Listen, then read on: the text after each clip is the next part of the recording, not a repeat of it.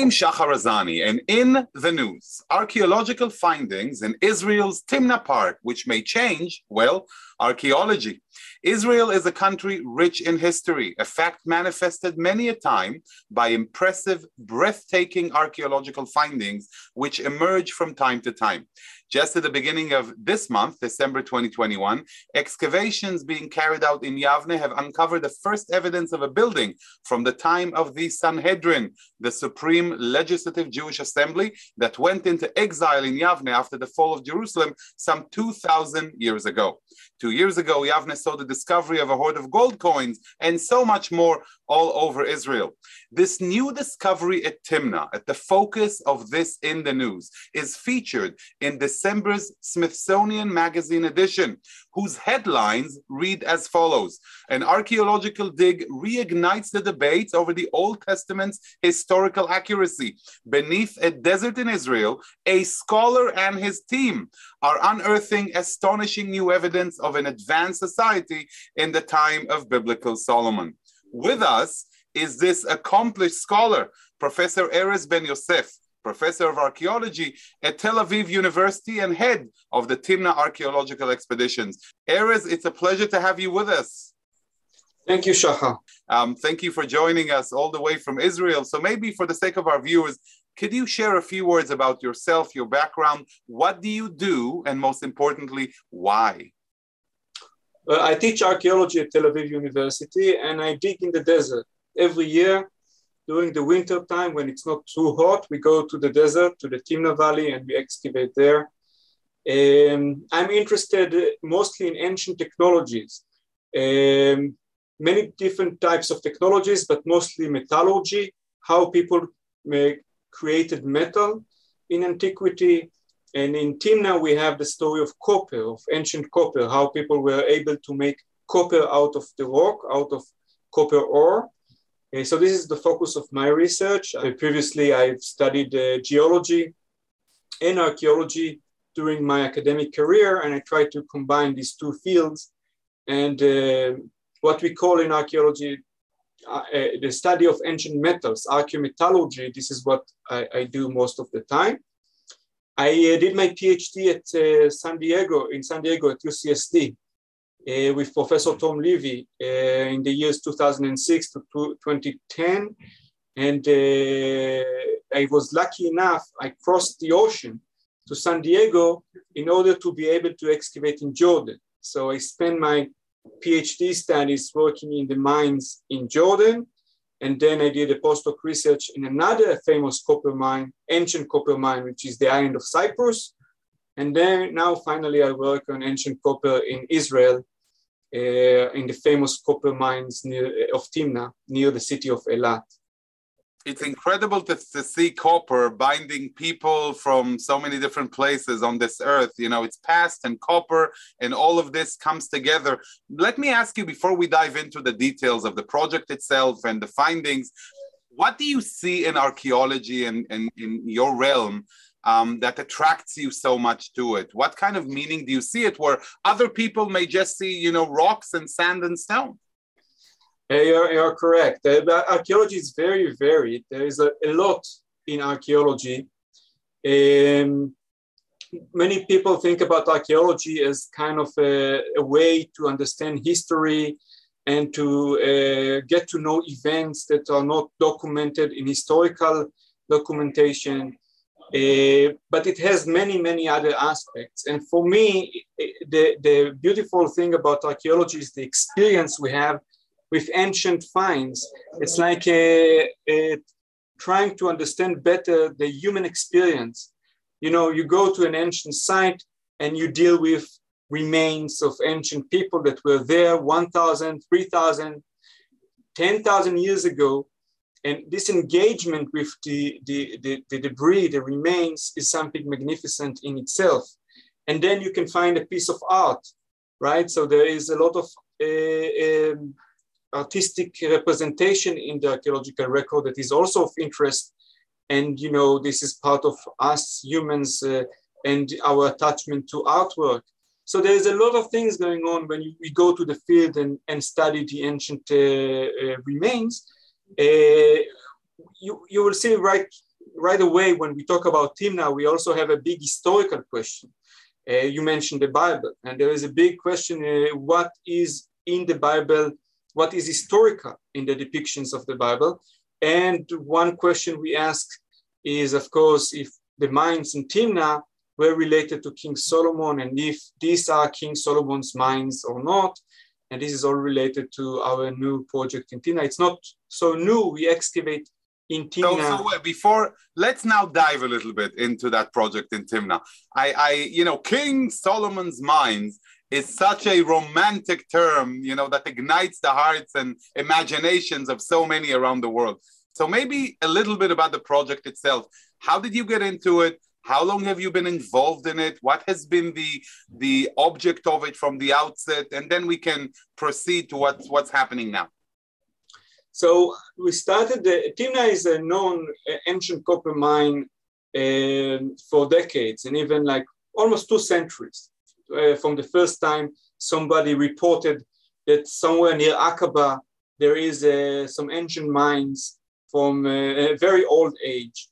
And then um, until, uh, let's say, about ten years ago or so, because of the previous expedition there, it was believed that the most important period of production in Timna was related to the Egyptian Empire, the new kingdom of Egypt. We're talking about three thousand three hundred years ago, when Egypt was a, a strong empire and the time of the new kingdom. And this is when I came into the picture. And it, the main reason was wait, related wait, to... I, I, I'm, I'm stopping you there just to understand.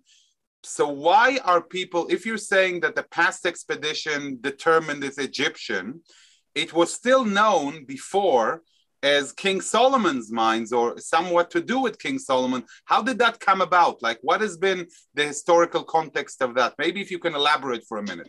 Yeah, well, you're correct. The, the, the history of research of Timna is very telling about my profession, archaeology, because it's, it's changed so much uh, through uh, the, the decades that uh, it re really says something about our interpretation of the archaeological finds.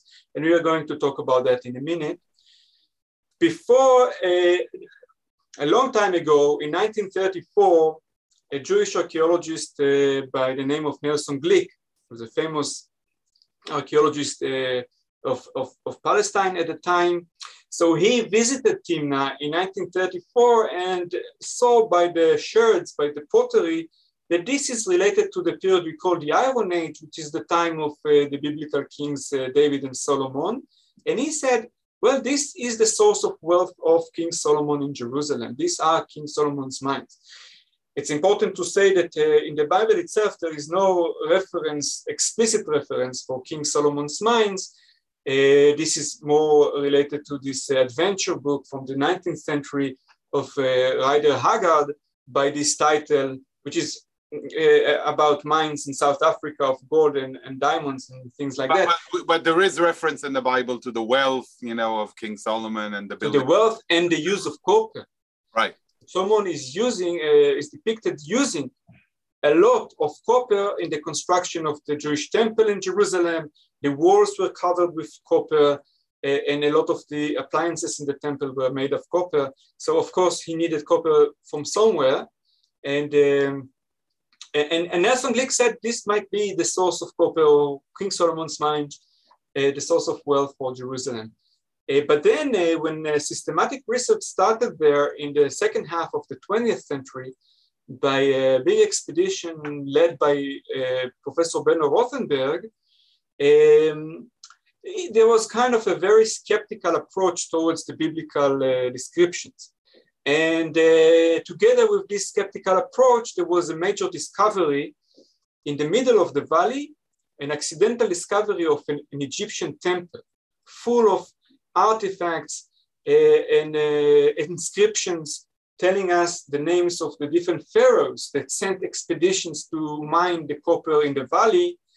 And uh, after this discovery, Rothenberg was the one that changed the perception that was there before him and decided that all of this magnificent factory should be attributed to the uh, uh, Egyptian Empire. It sounds to me like it's a transition from, um, let's say, archaeological romanticism to an age of deep skepticism about everything. So, you know, Glick sounds like somebody who's very much connected to the Bible and the past and was almost looking to find King David's and Solomon's. And then you have uh, Professor Rothenberg who comes and say, hold your horses, we have to be super skeptics about this. And here is my evidence, this Egyptian uh, temple. There is, it's always, it goes so much more beyond the stones and the actual, you know, desert. Exactly. And, and, and it's like a, like, it's like a pendulum. In the time of Nelson Glueck, it was a very romantic and the Bible was very there and uh, considered to be completely historical. But then at the time of Rothenberg, it was kind of a movement, not only with Rothenberg, with Israeli archaeology in general, about being much more scientific and much more objective and much more skeptical about the text, but to another extreme, that I believe that we are still in this extreme uh, skepticism, let's say. And uh, I, I would say that we have to find the middle way.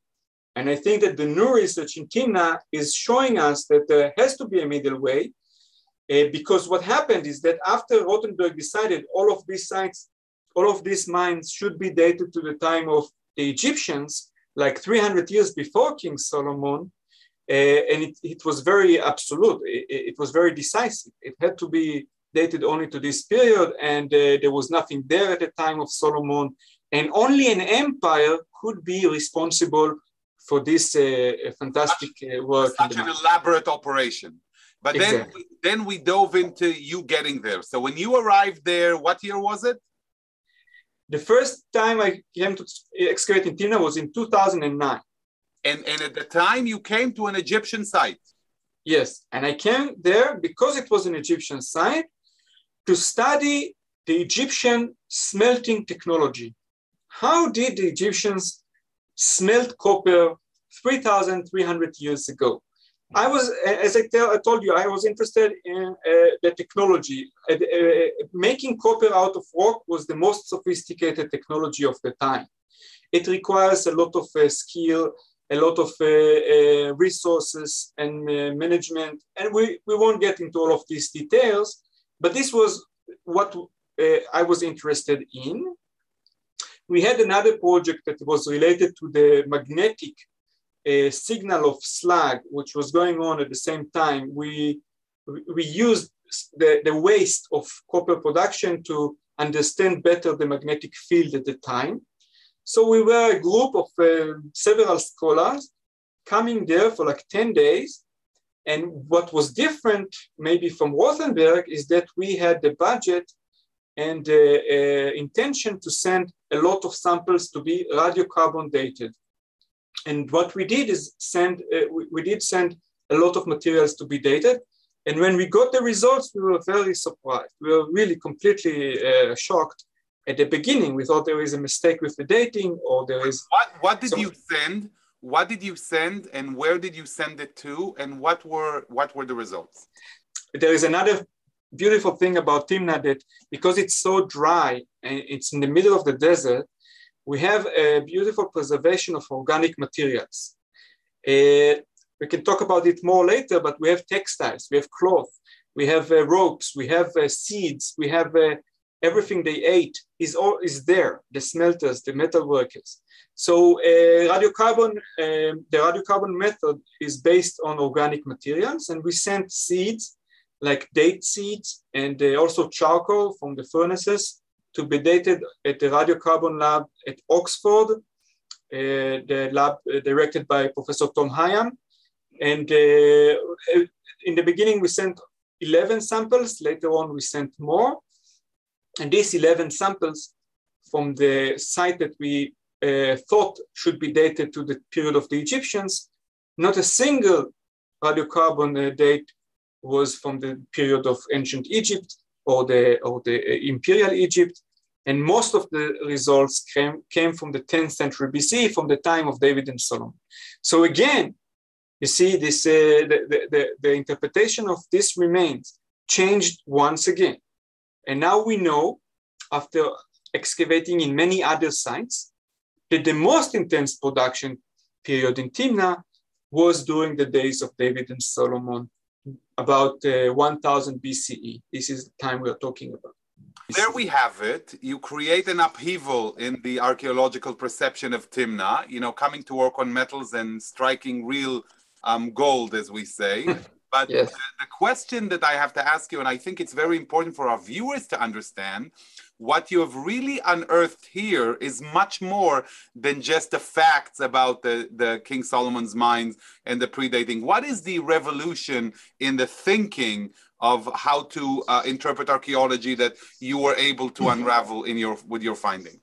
Well, I was working there in the in the mines, first in Jordan and then in Timna, since maybe two thousand three, so quite a, many years. Right. And uh, really, the, as you hinted, the, there is a big um, discovery here that is beyond the story of King Solomon and his mines. And I think uh, the, the, the article in the Smithsonian that you mentioned that was from this issue, it's even got to the cover about uh, the mines, um, the article by Matti Friedman uh, tells this idea very well. And this is actually something that uh, is easy to, to understand if we think about the biblical narrative, and we all know the stories about the tribes of Israel, and, uh, you know, the twelve tribes and the other kingdoms nearby and the Amalekites, et cetera. There is a big presence of nomads, of tribes that are the story of the peoples in the land of Israel in the early Iron Age, including the ancient uh, Israelites. Okay, so we need to remember that this is a story of nomads or people that were nomadic in origin.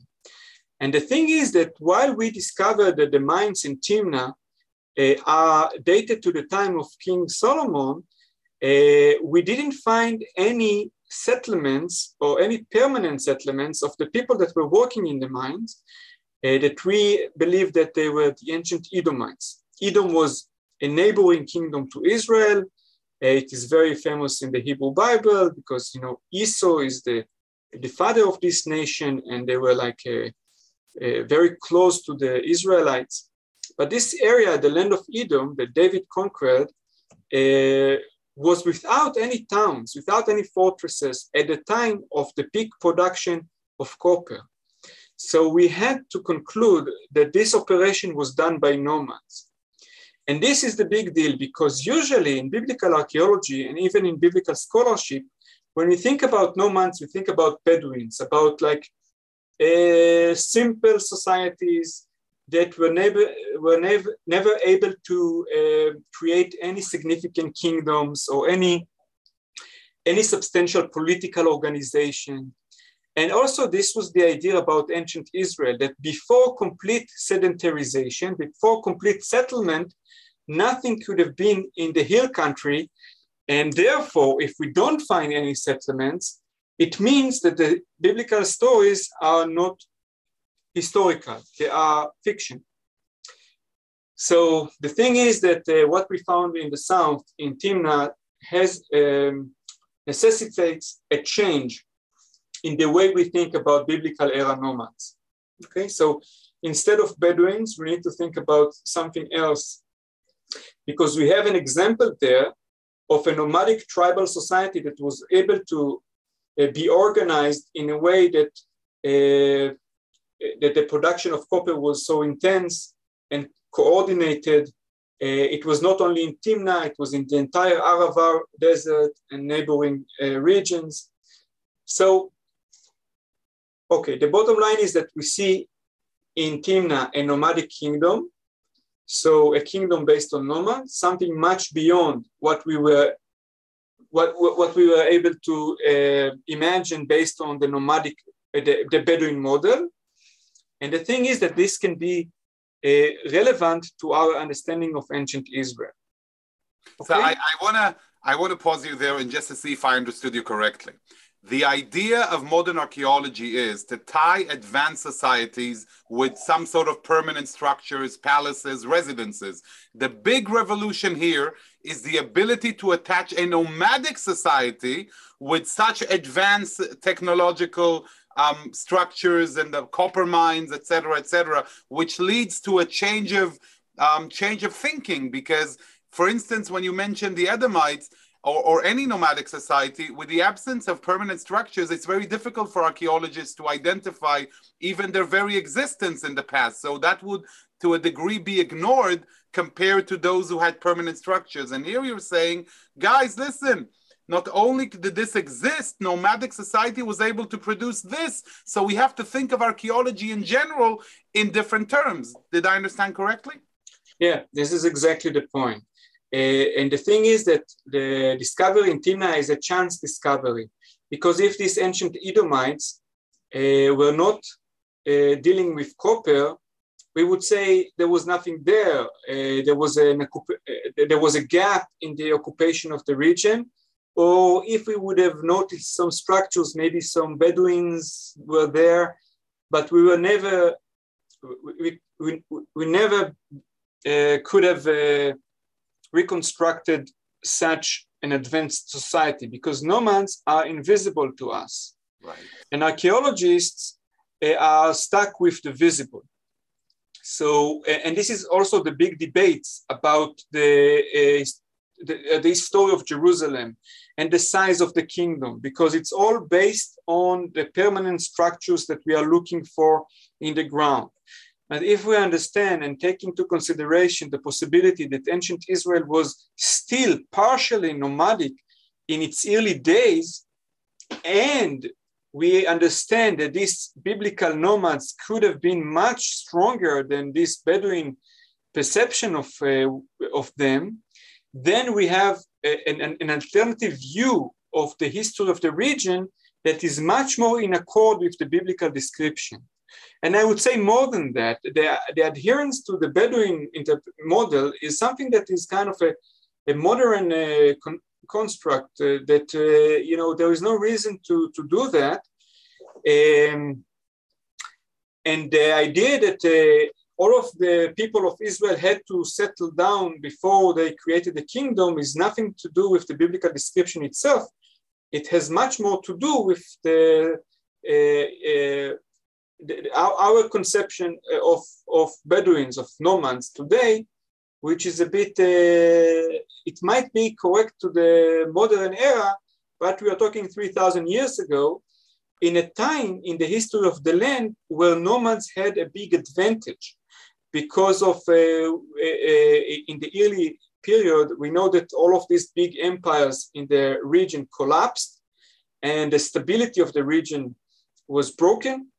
And this was the time where, like, where, where people, societies that were usually on the periphery, on the fringe, this was exactly their time to thrive, create tribal coalitions, and uh, dominate the region, uh, and, and you know, impact history uh, big time.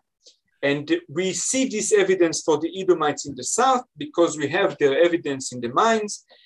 Uh, and we don't have this evidence for the Israelites because they didn't engage in copper mines, but it might be relevant to them as well, because most scholars accept that the ancient Israelites had a nomadic origin. This is not the argument. Most scholars agree that the ancient Israelites came from a nomadic tradition and they were tribal uh, uh, nomadic uh, society in its early days, and I think there is a there is very strong evidence that they continue to maintain their nomadic way of life deep into the Iron Age, including the time of the united monarchy of David and Solomon. It's truly the shifting sands of archaeological stability. You know, you're mentioning the Bible, and uh, it reminds me that when the Bible refers to the building of uh, King Solomon's temple in Jerusalem, the idea is that the Israelites went back to their tents, you know, happy and glad. The actual word in Hebrew, ohalehem, their tents. Ohalehem, yes. So it takes yeah. you exactly to that nomadic uh, interpretation. Right. So you, if you read the Bible uh, literally, especially in the Hebrew, version, you read about Ohalim, about tents all the time during the time of David and Solomon, after the uh, split of the, of the monarchy into, the, into Israel and Judah. We hear about uh, the tribes of Israel getting angry, getting upset, and uh, Le'ohalecha Israel, or to your tent, or Israel, it means tent. And because until now, people didn't think that tent dwellers could be a part of any kingdom, scholars said it has to be figurative. And they say tents, but they mean houses. But it is again a modern perception that imposes uh, this interpretation into the text. But if you read the text, we are talking about tents. And the cities that uh, David uh, and Solomon uh, conquered and also construct some stuff in them are cities that were there before. Of, they were Canaanite cities that uh, were there already. And, uh, and the Israelites who came from a nomadic background didn't hurry to build new cities very fast. And again, it was a very uh, slow process of uh, sedentarization that took several generations. And the, the thing is that even a, a society that was partially nomad could have had a big impact on the history of the region, as we see for the case of the ancient Edomites. The bottom line is that uh, archaeologists have to be much more careful about uh, their use of uh, absence of evidence, or the, the fact that they don't find magnificent structures and, uh, and walled towns Uh, in the assessment of the historicity of the biblical text, because the, the biblical uh, text is all about nomads that created something uh, big. And you ask yourself, what was, how do, how did a king, a, a nomadic king, uh, presented, presented his wealth, uh, let's say in Edom, let's say in the mines? So it could have been in a huge tent. It could have been with garments. And we have a fantastic discovery from like a year ago of the true purple garment from Timna. Right. Uh, some cloth made uh, dyed with the argaman, the right. true purple that is made out of sea snails. So this is the most expensive dye at the time. And we have remains of that in a nomadic society on the very far periphery. So this is part of what we should imagine. A tribal coalition that was strong enough to be called a kingdom, that was led by a king. And this is the case for Edom. And we can think about the similar situation in the land of, in, in the center of Israel for the early Israelites. Erez, this has been fascinating, and I could dive into it with you for many more hours. I think that we really touched the uh, the very tip. If you could hold on, can you hold the Smithsonian Magazine that you showed before, just so that our viewers can see it? I encourage all of you, if you're interested in really touching upon that history that means so much, not just on the biblical stage and not just for Israel, but as you heard from Erez, in archaeology in general, read that magazine and all of the stories around it. It's truly fascinating. Erez, thank you so much for your time and for joining us. It was an incredible pleasure speaking with you today. It was my pleasure, and you can follow us on uh, Facebook and uh, our website, and join our excavations in the winter. Thank That's, you very much. Uh, the Timna Valley Project, right? Yes, the okay. Timna Valley Project. Spectacular. Um, thank you very much for your important work, digging into the past and discovering its wonders for us all to witness. What I see is the incredible connections between past, present, and future, and between us humans over the generations. For me, one of the most important and telling messages for us all in these new discoveries appears actually at the end of Matti Friedman's story in the magazine, where he says, the treasure of the ancient mines, it turns out, is humility. Words to live by. Um, yeah, thank you again. For J B S, I'm Shachar Azani. Until next time, shalom and lehitraot. See you soon.